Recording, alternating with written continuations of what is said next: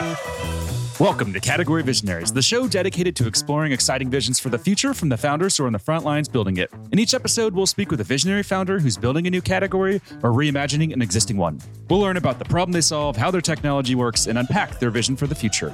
I'm your host, Brett Stapper, CEO of Frontlines Media. Now let's dive right into today's episode.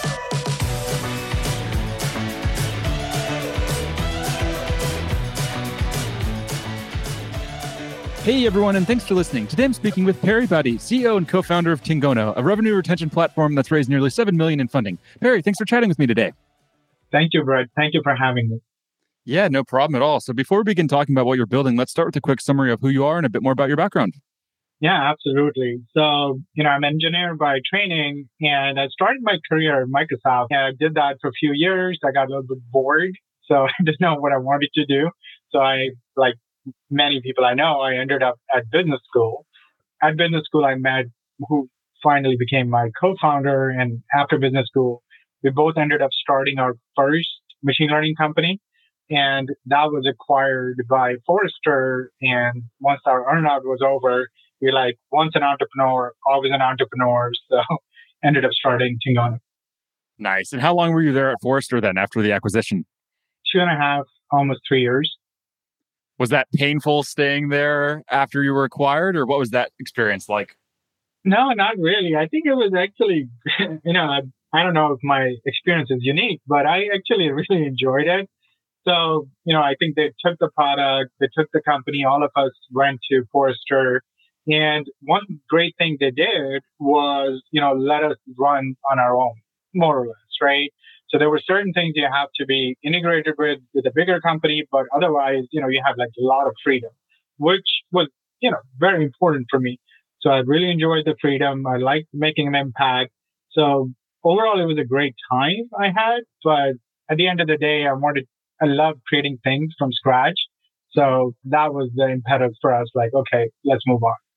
Got it. Makes a lot of sense. And before we dive deeper into what you're building there, one thing we like to always ask on these interviews to better understand what makes you tick as a founder is what is the number one book that's had the greatest impact on you as a founder?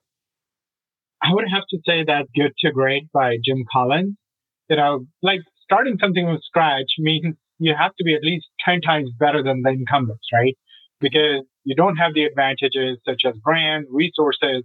So you know, a lot of the concepts in the book, like, for example, you know, assembling the right team from the first get go, you know, they really make sense in the hindsight. So, you know, I think I've, you know, I've really enjoyed that book. Nice. Such an amazing book. Cool. Well, let's dive into what you're building today. So, what's the origin story behind the company and what do you guys do?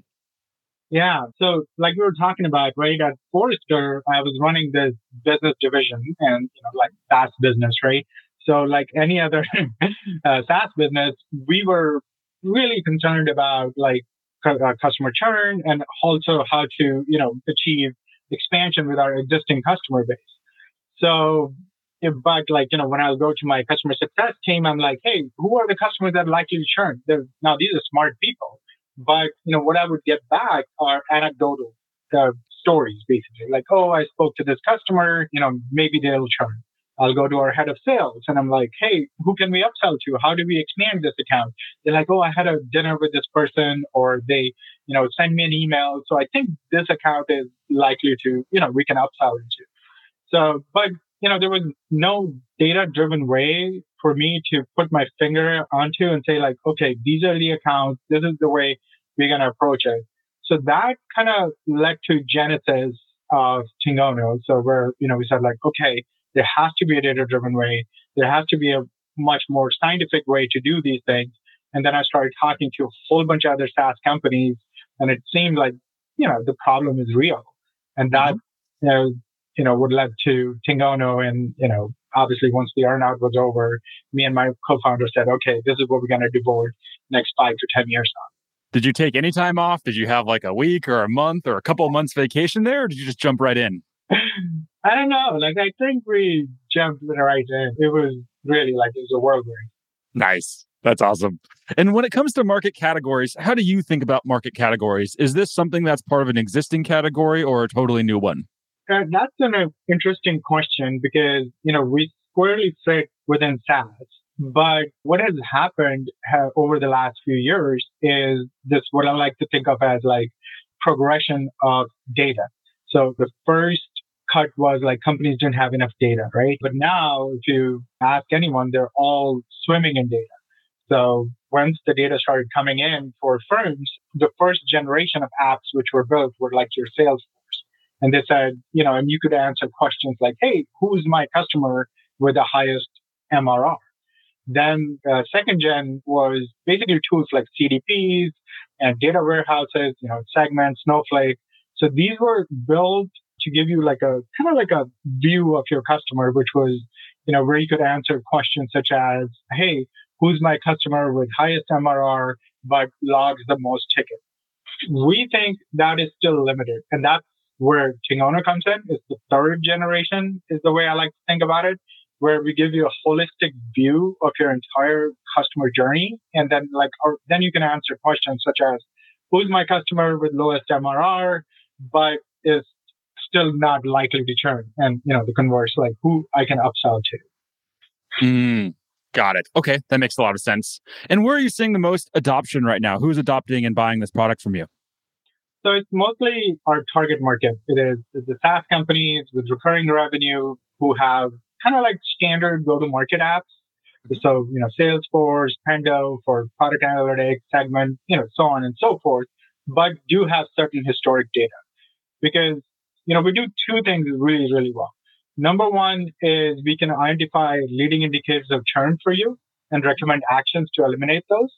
And then secondly, identify leading indicators of expansion and help you execute on those. But the way we do it is we stitch together all your data, which is now today sitting in siloed apps into one cohesive entity and then run predictions on it. Interesting.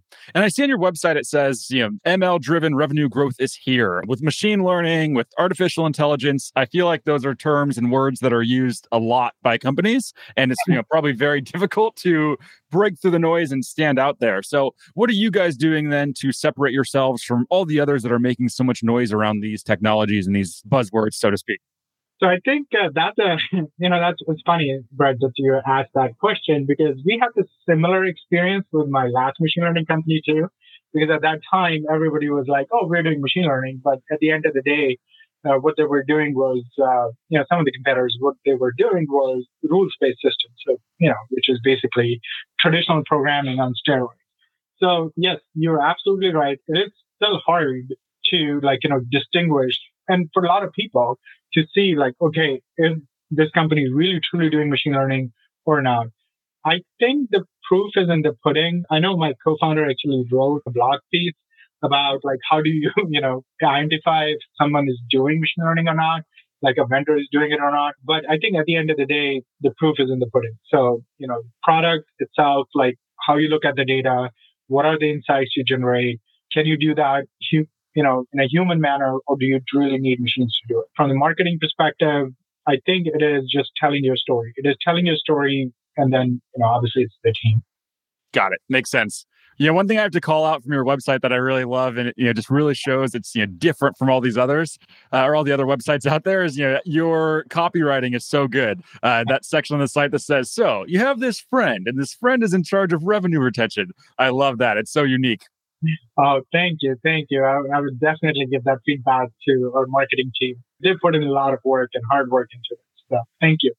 Yeah, no problem. Now let's talk about traction. So, are there any numbers that you can share with us in terms of how much traction you've seen so far? So we're still in early stages, and today we're working with what we like to think of as like design partners. So handful of design partners. So can't really share their names yet, but you know what they're helping us with is we build our product with them. So, you know, one of the things I did, and I kind of like look back and, you know, say like, oh, why did I do that? It was with my last company. We just actually kind of went into a shell and spent like a year building things out, you know, typical engineer, like, you know, let's get going. But this time around, where, and it, but like last time when we did that, like we launched the product and we realized, oh, we're missing these key things. So this time around, we're taking a little bit different tack. We're working with the partners, building the product out. And as we build it, you know, the goal is to not only build a great product, but also really add value to our customers. So you know, one metric I can share is that for one of our design partners, we helped them identify what you call like additional revenue opportunities, which were almost 20% above what they were seeing on their own. Wow. And a lot of our audience you know, probably knows the term design partners, and you know that seems to come up a lot when it comes to early stage startups. Could you define what a design partner is? So, in my perspective, a design partner is someone who is willing to spend time with you and give you feedback as you build the product. So, for example, we are still very early company. And when we started on this journey, we had nothing. Like we literally had like this concept in our head and ideas about how we're going to execute it. So then, you know, we talked to these companies who have real life data. So they gave us access to their data. They help us like validate the insights we are generating and then spending time with us discussing like, okay, does this feature make sense for you? Is this user experience something you're looking for? So it's basically a partnership. Got it. And then what's their incentive to do that? Are they just, you know, early adopters of technology and want to experiment and test new things? Or, you know, what why do you think design partners are open to doing that? Because I'm sure it takes a lot of time on their end, right? That is right. That's right.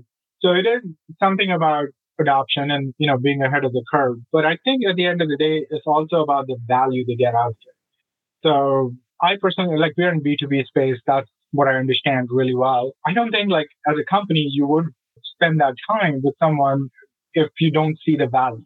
So I think what they're looking for is, can I get this value from your company, which I cannot get anywhere else? I think that's what it boils down to. Got it. Makes sense. And what would you say has been your greatest challenge as you've brought this idea to market so far? So, you know, like startup life is always, you know, highs and lows. So I think, you know, the biggest challenge has been building a really, really great team from the scratch. We got, and as you know, like the market has been really hard for talent, especially the kind of talent we need. So, but we got a little bit lucky that some of the folks who were with us in the journey on the journey last time came along. So we had this kernel of the team, but then, you know, augmenting it and bringing on the people who are the right fit for the stage of the company has been somewhat of a challenge. And are you seeing hiring talent getting easier or more difficult in the last couple of months with the you know downturn and some of these big tech companies doing layoffs? Have you seen any changes with that? It's kind of hard to say because you know I think it's always really difficult to get the right set of folks because no matter what the economy does in some ways because you know those people will always be in high demand. So I personally haven't seen a fundamental shift in that. Like, for example, my personal perspective is I generally never, and I have never done this, uh, never hire for a particular skill. I always hire for talent because skills get obsolete very quickly. So if you're looking for, you know, really talented people and those who, who have this like get up and go, they'll always be in really, really high demand. So I don't think it has changed fundamentally, at least for us. Mm, got it. Okay, that makes a lot of sense. And you know, now this is your second startup. You had a successful exit, so I'm wondering what motivates you and what excites you most about the work you get to do every day. Yeah, I think it's something like you know I was mentioning earlier. It is the feeling of creating something from scratch. To give you an example, like we were only what was it like a couple of months in the journey, and the team was just, we were sitting, we were having a product discussion and the team started discussing this one feature they thought would add a lot of value to the customer in a very specific way, right? We're an enterprise system, but they were talking about the details. And I was sitting there, you know, being part of that meeting and I'm like, wow, this was just a concept in my head like six weeks ago. And now these super, super smart people, the people I really respect, are talking about it like it is real. You know, I think that thrill, that excitement you get, mm-hmm. that I, I didn't, I, you know, it's very hard to get in a traditional corporate job. Mm, got it. That makes a lot of sense. Nice. And if we zoom out into the future, what would you say is the five year vision for the company? So if you look at the evolution of SaaS, right, with SaaS came predictable revenue. And now what our promise is that we will help you turn this predictable revenue, which is, you know, at the end of the day, is the real driver for valuation and growth of, of a company. So our promise is that uh, zooming ahead, we would enable you to turn this predictable revenue into predictable growth. And that's what we are doing today. The future, I think, will end up being much more like automated. So all orchestration and automation. So at the end of the day, like imagine a future where, you know, you are going at a certain velocity, but a lot of that is automated for you. So that's what we are aiming for.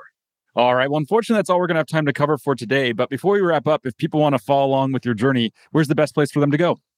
Yeah, absolutely. So, you know, we are very active on LinkedIn. And so, you know, please follow us there, or you can go to our website and, you know, subscribe to our blog and, you know, or just reach out to me at Parry uh, at tingono.com. I'm happy to have a conversation.